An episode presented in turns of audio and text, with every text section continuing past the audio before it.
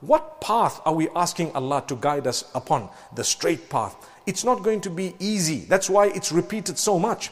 But Allah Almighty tells us that you need to know what path this is. It's the path of those whom I have favored. If you tread this path, you are favored. Not the path of those who knew the truth and then they left it, so Allah was upset with them, and not the path of those who were astray anyway.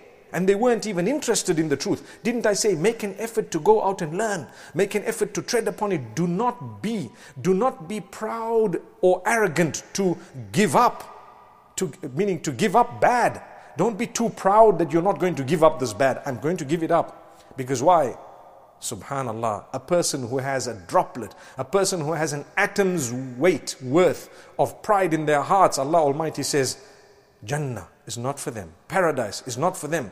Remove that pride. No problem. If Allah tells you dress in a certain way, dress in that way. Change your life. See what will happen. If Allah tells you do this, do that. It's okay what the world thinks of you. No problem. You do what is right because the day you die, the whole world will not be with you. All of them are mortals just like you are.